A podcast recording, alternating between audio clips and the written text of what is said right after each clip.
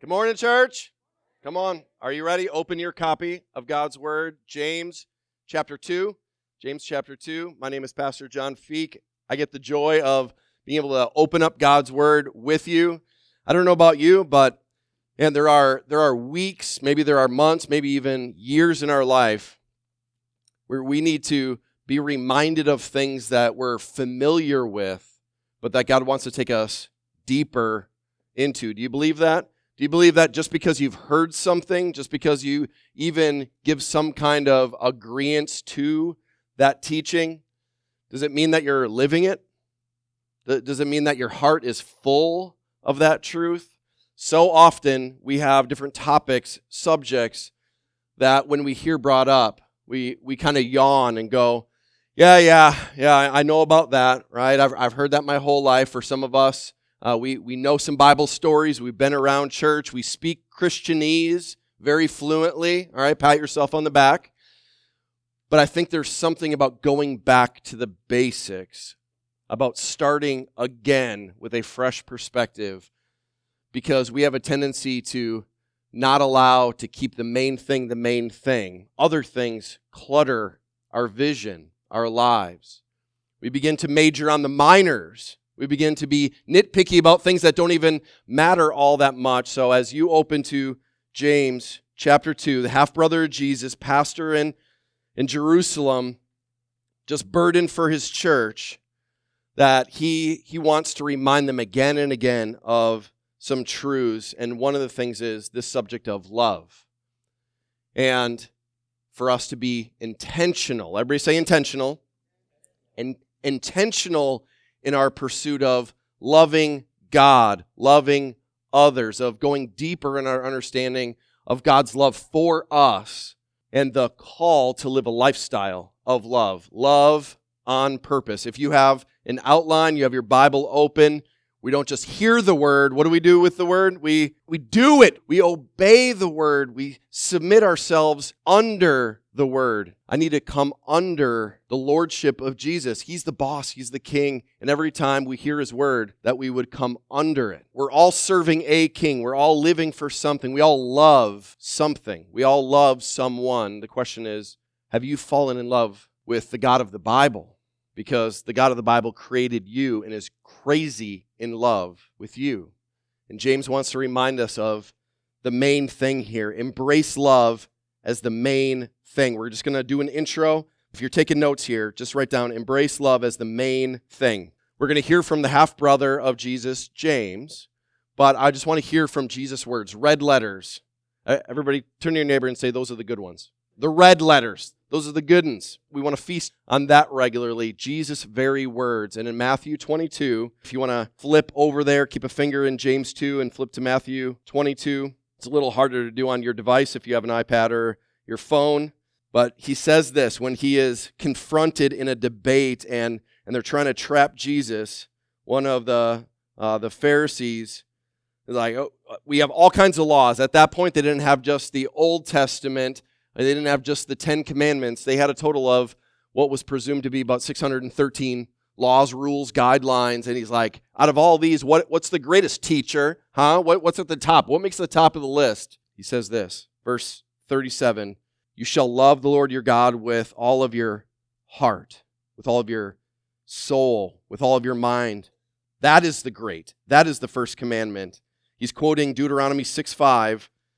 Love the Lord, love the Lord in our day, it's what? Love yourself. You just need to love yourself more. Would you just love yourself more? You don't love yourself enough. I, think the Bible makes an argument of like, we're doing just fine in that department because I love me till the cows come home. I, I ain't got a problem loving me. I, lo- I take care of me and I look out for me. He says, Love the Lord. This is the biggest, highest, ultimate with all your heart. With all your heart. Anybody doing that perfectly? Perfectly loving the Lord with all your heart? How about all of your all of your soul? Anybody just completely filled up to the brim in your soul, perfectly obeying and loving, wholehearted? I'm not. How about with all of your mind? Well, here's the good news. As we dive into James and we think about love and we think about going deeper in our love for God, love for others, as simple as that is, here's what we forget along the way. We could say that the whole Bible, the whole book, is a book about love. And it's not so much a book about the love that is displayed to God, it's about a God who is utterly rejected, forsaken, disobeyed, and rebelled against. It's about his love for you. He can't stop loving rebels. He just can't stop loving failures. He just keeps going after those that screw up and slip up and take one step forward and 18 steps back. He just can't stop pursuing them. That Jesus, only Jesus, everybody say only Jesus, only Jesus loved the Father with all of his heart, all of his soul, all of his mind. He did it perfectly already because he knew that I couldn't do it and that you can't do it. He did it for us. He was that substitute in our place. He was the perfect righteous one living out the commands that we could not live up to and we couldn't nail down and we just couldn't get it right. Anybody with me? Just can't get it right. And we have Jesus. We have Jesus. Everybody say that's good news. That is really, really good news. But he says it doesn't stop there. He quotes Leviticus 19:18 when he says, "And the second is like this: you shall love your neighbor as yourself." Literally, as you already love yourself, as you already look out for yourself and take care of yourself. As we pursue God vertically, God fills us up that we can now pour ourselves out with the love of God for others. So let's just take a moment to to embrace that before we dive into the what is James calling us to do and, and there's more stuff on my plate and more commands and more ways that I need to obey and submit to his word before we even take our first step of repentance and confession and trying to pursue him we're reminded of this truth he already did it he already did it he already lived it he's enough he's enough he is already perfectly loving us so that now we can be free to love others. Let's pray. Father, we need you right now. We need we need a fresh perspective from your word. There's so much that you want to say to us. God, help us just to to be able to absorb just a little bit of it. Help us to to gain understanding by the power of your spirit. Would you open our eyes, Holy Spirit? Open our eyes that we would see amazing things from your word. God, less of us and more of you. Less of us trying to muster up the love and the care and the concern, the compassion, more of your heart in us, more of your truth pushing out the lies, more confidence, God, today, more confidence in you and all the ways that your love has been put on display for us personally. God, you are for us. You are committed to us, and you will not quit. You will not stop. Jesus, conform us to the likeness of your Son. We don't want to we don't want to be the same old. We want something new. We want power. We want supernatural love received and given on a daily basis. That that would be our lives. Spirit, come. Teach us, convict us, move. God, move. We pray. In the name, the only name, in the name of Jesus. And all God's people said, Amen. Amen. Amen. Thank you for that. Yeah. Uh, uh. We got the we got the amen prompt. I don't know if that's going to show up throughout the message, but it just might. You know what to do. You know what to do. All right? So, as we think about that foundation of these commands and that the law, the prophets, all of the Old Testament is fulfilled in this that we would love, be filled with love, be driven by love. Here's what Jesus' little brother James has to say for us this morning. We're going to be looking at verse 8 and then we're going to finish up through 9 through 11, or excuse me, 9 through 13 and we're going to see what God has to say, all right? If you're taking notes, jot this down. Embrace love as a lifestyle. Embrace it as a lifestyle, right? I don't I don't know what you've been told, okay? I'm going to assume nothing. But James is making a strong case that religion is lame. Man's religion, uh, that we, we show up and check the boxes, that we walk through, go through the motions, that, that we do what people tell us to do, and like, why do we do that? Why, when we go to church, why do we do that? I don't know. It's just what you do. Well, grandma said that we do it, and great grandma, and, and this is just what we've done throughout the generations. And James is pretty fired up about this that we live in such a way that we know what drives us, we know what we are filled with, and we're filled with the love of God, that we wouldn't just play church and play games, that we wouldn't just go through the motions, but that we would live a lifestyle. Turn your neighbor and say, It's a lifestyle. It's a lifestyle. Let them know. This is a way of life. And I don't know if you've started this lifestyle, but today could be the day where you say, I'm done with man centered, man's religion, hoping it's enough, working hard, trying to clean up my life. Everybody say, down with that. That's not what James is after. That's not what James saw in Jesus, his brother. That's not what Jesus taught. It's always been about a heart change that leads to a lifestyle change. And here's what he says If you really, verse 8, if you really, ever say really, really, really, really, if you really fulfill the royal law according to the scriptures, you shall love your neighbor as yourself. There it is again, right? From Matthew 22, and then quoted from Leviticus. He says, What? You are doing what? You're doing well. Doing well. Uh, everybody pat yourself on the back right now. It was like, I'm trying to love people, trying to love people. Uh, he says, Good job. Good job. Bravo. Cheerio, mate. It's great. It's great. It's good job. He says, if you're attempting, if you're pursuing to fulfill this law, which is the summary of the law, love your neighbor as yourself, he says, well done. Good.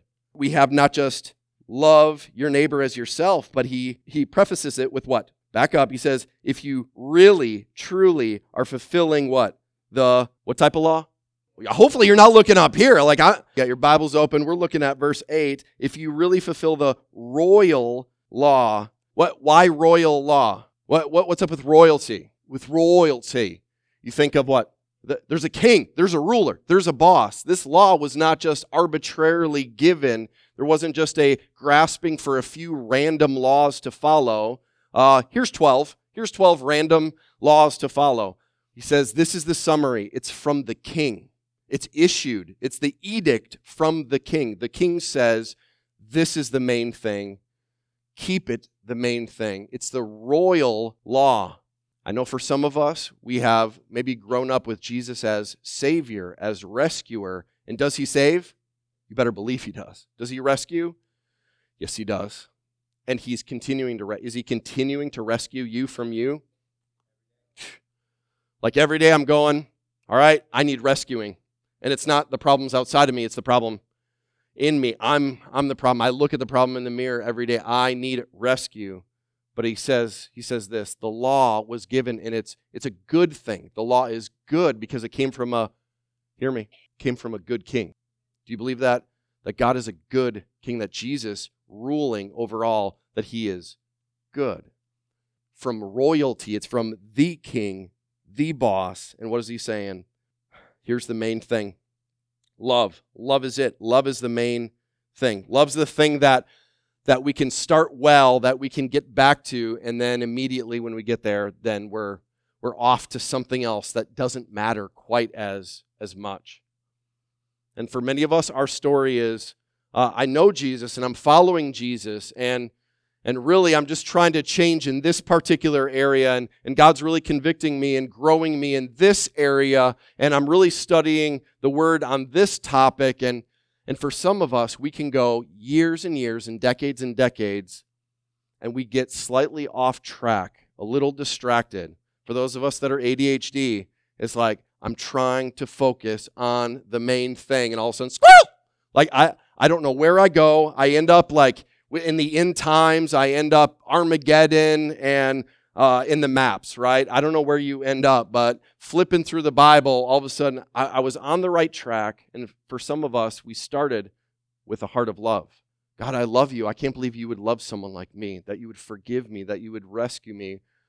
And I want so badly to submit to you, to come under your lordship. I want to follow you because you're the king. And then we get distracted then we start making lesser things the main thing.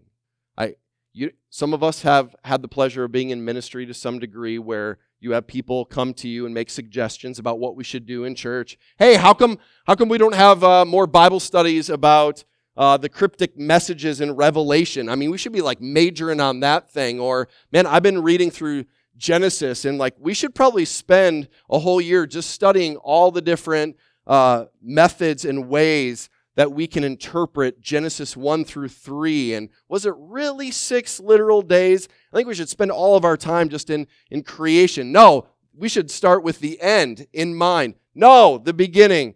And then everybody else is like, well, I got my, my pet little verse somewhere in the middle, and I love the Gospels and, and just that one chapter, and I haven't left it.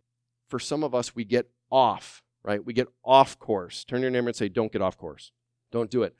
Because because your thing, as important as it is, you got to ask, is it, the, is it the main thing? Did the king say, this is the main thing? Stay here. Stay focused on this. Well, it's love. It's love is the main thing that the king says.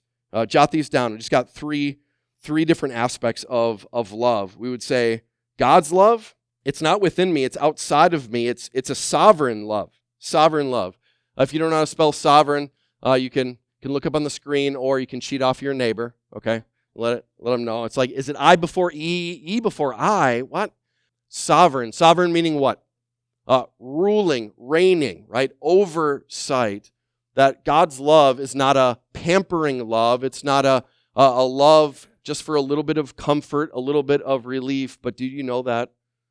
Do you know that God's love is a love that is in absolute control over every detail of your life? I don't know if you walked in this morning and you might have been going through a week, a month, right? Where you're tempted to think, well, I know God loved me in this area of my life. I know God loved me in the past. But like this, this thing that I'm going through, where's God's love in that? Would, would a God of love really allow this? Why does it have to be so hard? If God really loved me, He would lighten the weight. He would take this hardship away. He would make it better. Why is He making it better for them and not for me? Do we believe this? that God's love is a sovereign love. Yeah, he hits the bullseye with his love every time. And do you know that his sovereign love is more of a perfecting love than a pampering love often? Have you experienced that? The refining love of God? Lo- God loves so much that he's willing to like take us to the mat. He's willing to to push us beyond our comfort. He's willing to allow us to linger in trials as James kicked off how can we rejoice in trials? Consider it joy, my brothers, when you face trials of various kinds. That's where we started. It's because of this love. It's a sovereign love. Every trial, every tribulation, a good God brought at just the right time, even this. Even this. What is it for you? That this thing that won't go away, this junk in my life that just stays and it's heavy and it's crushing that God's sovereignty is your hope. God, you're the boss. You're the boss of even this, of even this. Write this down selfless love, if you don't have that already. Who should you love? You should love God, but he says it's expressed. The love for God is expressed. It's made to complete the love when you love your neighbor. We think of love, we say, Yeah, I want to be loved. I deserve to be loved, right?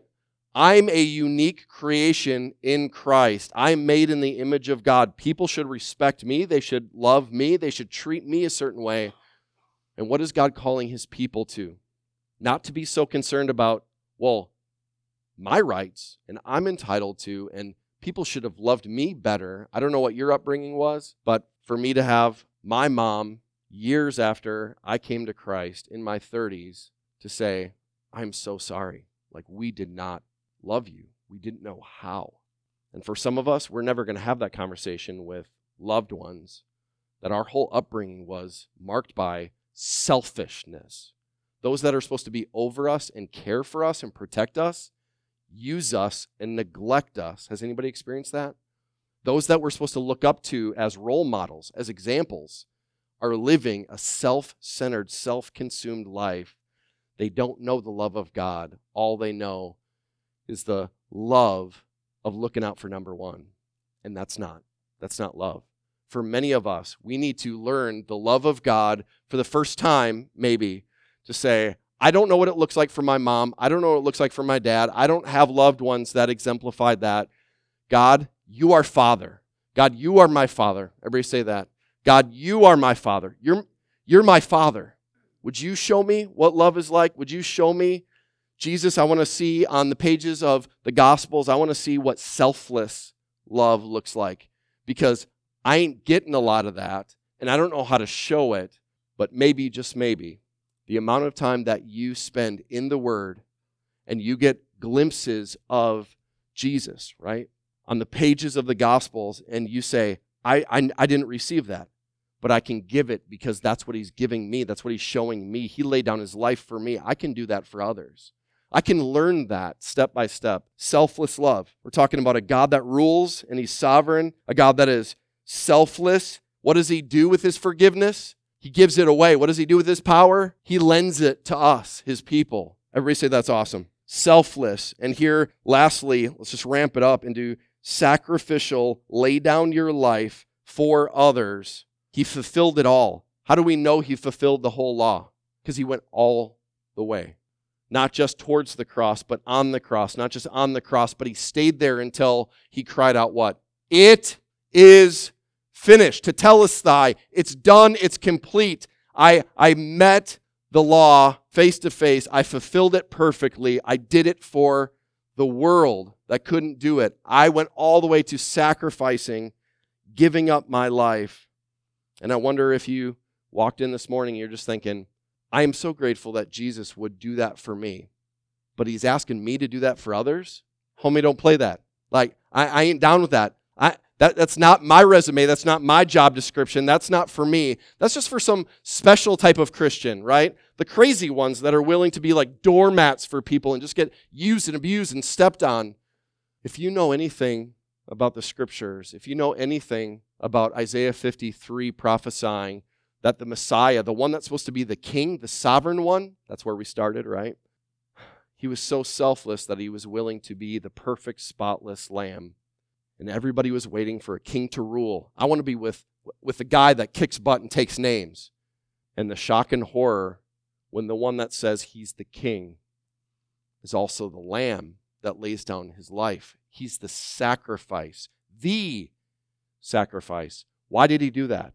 to fulfill the law, but also to free every single one of us as followers of Jesus, to free us from ourselves, to free us from our past, to free us from all of our anxiety and our fear, all of uh, the, the shame and the guilt of the past. All of the freedom should lead to what? The call is follow in the footsteps of the sacrificial, perfect, spotless Lamb. I see how Jesus lived. That's the way. That's the way. The way forward is not to protect me, it's to know that I'm being protected. Now I can be the protector for others. It's not to hoard, it's actually to identify that I have a generous Papa in heaven and He is pouring out everything that I need. What does that do to me? It frees me, liberates me to sacrifice like this sacrificial love. How about this? Number two, write this down embrace love as mercy. This love is so vast, it's so full. He keeps on going, talking about if you got the real thing, if you are going to not just be a hearer of the word, but a doer of it, this is what it looks like. It looks like love in action, less talk, more being and doing God's will. Here it is embrace love as mercy. In addition to this love being so full and so biblical, so sacrificial, it's also Merciful, merciful. Everybody say merciful. Here it is. He says, here's a problem. We, we have partiality, that we, we're not merciful. We are judgy. We're judgy. Turn to your neighbor and say, judgy. Judgy. Churchy judginess. It's just the worst. It's the worst. It's the worst. He says, love displayed does not show partiality. How many were here last week? Should up, should up your hand. A few of us know we walk through slowly this idea of show no partiality. The rich, the poor, the attitudes, the, the prejudice that we have just by outward visuals, right? Snap judgments that we that we make. He says this, but, everybody say but, but if you show partiality, you're committing sin. You're disobeying the, the royal law. You're breaking the king's law. And you're convicted by the law as a transgressor, right? by tr- as transgressors, each one of us. God is saying, guilty, guilty.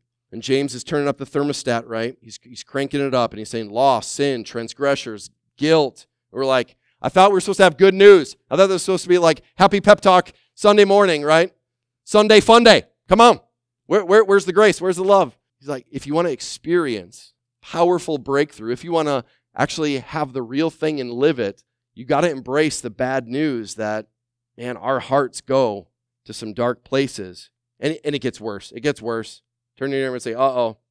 Let him know, uh oh, brace, brace yourself. Here's what he says For whoever keeps the whole law, I kept the whole law. The whole thing. Perfect. Perfect. But, but, but, but, but, fails in one point has become accountable for it all. How many, how many of us, as we think about graduates, how many, how many want to take the ACT or the SAT based on God's economy of testing? Nailed it. Perfect. And they say, ooh, actually, there was, there was one question you got wrong. You failed the whole thing. Zero. You, you think there would be some revolting? Yeah, you think there would be some riot in the street? What's, what's different about God's law, about the way God sees things, is a perfect God says no flaw, none. Either you pass the test or you fail it. Either you perfectly obey or you're guilty of the whole thing because the law is not just 613 rules and regulations and guidelines. It's not even just the big 10. He says it's a unit, it's one. You break any aspect of it, you fail the test, the whole thing. Do you know anybody that's failed the test? That broken even in one small way any of God's rules, his laws? Can you believe that we're sitting in a room that every single person, we're all guilty? Right? We've all failed. We're all equally guilty. And for some of us, we're like, that's really bad news. I knew I, was, I wasn't supposed to come to church because then I just get judged, right? Unless we embrace the bad news, there is no good news. If we think we're fine, that, that God grades on, a, grades on a curve, that, he, that on that day he's going to go, eh, I guess. Like, you, you, fine. He's going to say, What did you do with the king? What did you do with my son? What did you do with Jesus? The one that fulfilled the law perfectly for you. Did you embrace him? Did you reject him? Because there's no there's no in between. Do you think we need mercy? James is saying if we understood the weight of sin, if we understood how bad things really were, we would all cry out for mercy. Be merciful to me. Be merciful to me. Help, help me, help me. Verse 9 if you show partiality and you're committing, you're committing sin, convicted by the law, whoever keeps the whole law fails in one point, accountable for all. Do not commit adultery. Remember, remember, God said that? Don't commit adultery. Well, what else did he say? He also said, don't murder. If you do not commit adultery, but murder, you'll become a transgressor of the law. You do one thing wrong, you sin just once, you saying, in any way, even if you're doing okay in, in another area, even if you didn't even know it was sin, even if you did it ignorantly, he said, you're going to show up in court. And even if you say, well, I didn't know, I didn't know. Here's what's powerful about being the church, because this is pretty awesome to be the church, to actually be the church, not play church, not show up to church once in a while, but like to live as the church, is that we get to walk together with an open Bible in areas that we didn't know. I didn't even know it said that. I didn't know it said that. Do, do you know that I, I was 22 years old before I even knew like the first three books of the Bible? I had no idea what even one of the Ten Commandments was, and I was already starting my, my 20s. I had no clue. I had no idea what, what was up with Peter and Paul and Mary. I thought it was like a hippie band, you know, that my parents listened to. Like, I had no idea. And here's the reality there are many things that we don't, we just don't know. I didn't know the word said that.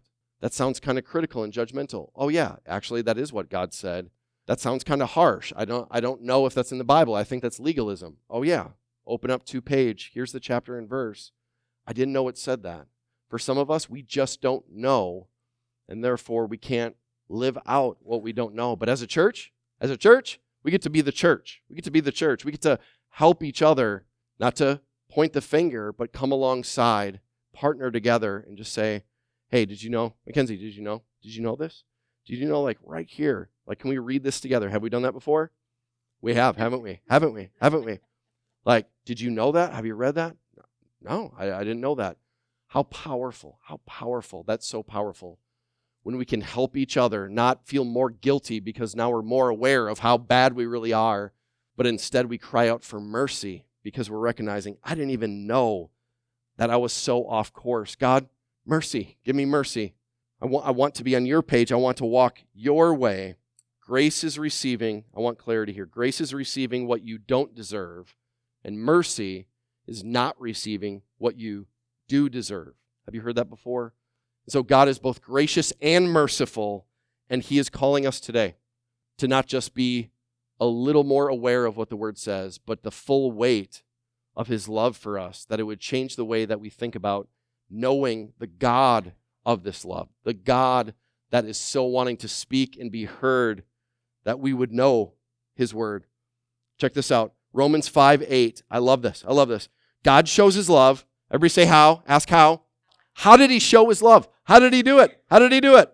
He shows his love for us, and that while we're still sinners, while we're rebels, why we ignore him, run away from him, we check out, dusty Bible on the shelf, don't care, that's when he showed his love for us. What does it say? That Christ died for us. So, what does love look like? What does love look like? What, is, what does it look like? It looks like receiving mercy every single day. God, I don't deserve this. You're so patient with me. Do you feel the weight of that? how patient God is. He's like, I'm not giving up on you. I'm for you. I know that you blew it again. Come back. Come back to me. Let's start fresh. And then he's going to put his arm around us, right? Right, Steve? He's going to put his arm around us and he's going to say, With all the mercy that you have received, I have people that need to receive mercy. They're going to experience my love and my mercy through your words, through your phone call, through that small group where you're around the table or in the living room and you're able to speak hope and encouragement. Mercy's not for us just to receive, it's for us to what? I just want to give it away. I want to give it away. It's not to hoard, it's to be so incredibly generous because how did the mercy get received? uh, not just bucket loads, right? Tsunami mercy, always drenched with mercy. And he's saying, Go, show love like this while, while you hated me, I loved you and I was merciful. Go be like that to your church family. Go be like that to your nasty neighbors. Go be like that even to your in laws. Everybody say, Ooh, I know, I know, I know. So full are you of mercy that you have so much mercy to offer. But are you receiving it? Are you receiving it day in and day out? Are we aware of our need? 1 John 4 9, if you want to jot this down, in this, the love of God was made manifest. It, it, was made evident. It was set before us. Not that we have loved God, but that He loved us. He loved us first. Do you believe that? Like, I didn't love Him first. I wasn't pursuing Him. I wasn't going after Him. He was after me. He says, that's what it looks like for you to live your everyday life, pursuing and going after. And even when people give you the stiff arm, and even when they're nasty, and it's like, what about the really difficult people? What about the people that I got to put up with every single day that like they just want to fight, they just want to accuse and they want to blame me for things that aren't even my fault and I'm walking around with weight not just of my own sin but things that were put on me. I got people in my life that want to see me crash and burn. I got people around me that just want to gossip and slander about me. What do I do with those people? Mercy received, mercy given. Easier said than done, yes but it's the call nonetheless. That's the call. Well, even, yes, even them. And I wonder, even if you're in your heart right now, that you would just pause and you would ask, who's that one person that I'm like, I got a long list of things that they've done to me, against me. I have a long, long list of reasons why they don't deserve a single thing from me. Common phrases that we have of that person is dead to me. I want nothing to do with them. When they start cleaning up their side, when they come to me and apologize, when they take the first step, could we just pause and ask the question? Did, did you do that with Jesus? Did, did you take the first step? Did you initiate? Did you clean yourself up and go to Him? Did you make sure that you were presentable? He found us in our mess. He found us in our rebellion. He found us hard hearted. He's the one that initiated. So, do you believe that to be a Christian really means to be a little Christ. Christian, little Jesus. We do what he does. We love what he loves. We hate what he hates. We speak the way that he spoke. We know his words. and we use them to minister and to care, not to attack and revolt. Has that been your life this year, looking back? Patterns of more forgiveness, more mercy shown, less mercy demanded and expected, less entitlement, and more sacrificial selflessness. Assess your relationships, assess your family dynamics. He says, You show partiality, and it's evil. You select who you're going to show mercy to, you select who you're going to be kind to. I associate with them, but never them. I'll associate with them because they haven't hurt me yet. But the people that already have, goodbye. So hear Jesus say, That's not how I treated you. That's not what I did with you. Do what I did. Love what I love. Pour out the mercy that I'm filling your cup up with. You, you can't fill up somebody else's cup, but you can empty yours. You can pour yours out. And every day, the job description is mercy in, mercy out. Love in, love out. I'm a very visual person, so going through a season where I was challenged about unforgiveness, I was challenged about hoarding and holding back mercy and forgiveness that I received. And I was just challenged with have a cup, and every morning, whether that's by your sink or whatever it is, that grab that cup and lift it up and remind yourself today's another day that God has an endless supply of mercy for me again. He's pouring out grace and love again and again. And I blew it last night and I freaked out then and I, I, I deceived and I lied and, and I, I went five steps backwards. And in this past week, well, really this whole past month, actually, it's been the whole year messing up, messing up, messing up. And to lift up that cup and say, fill it up again, God. Because you delight to, you love to fill me up again. And don't stop there.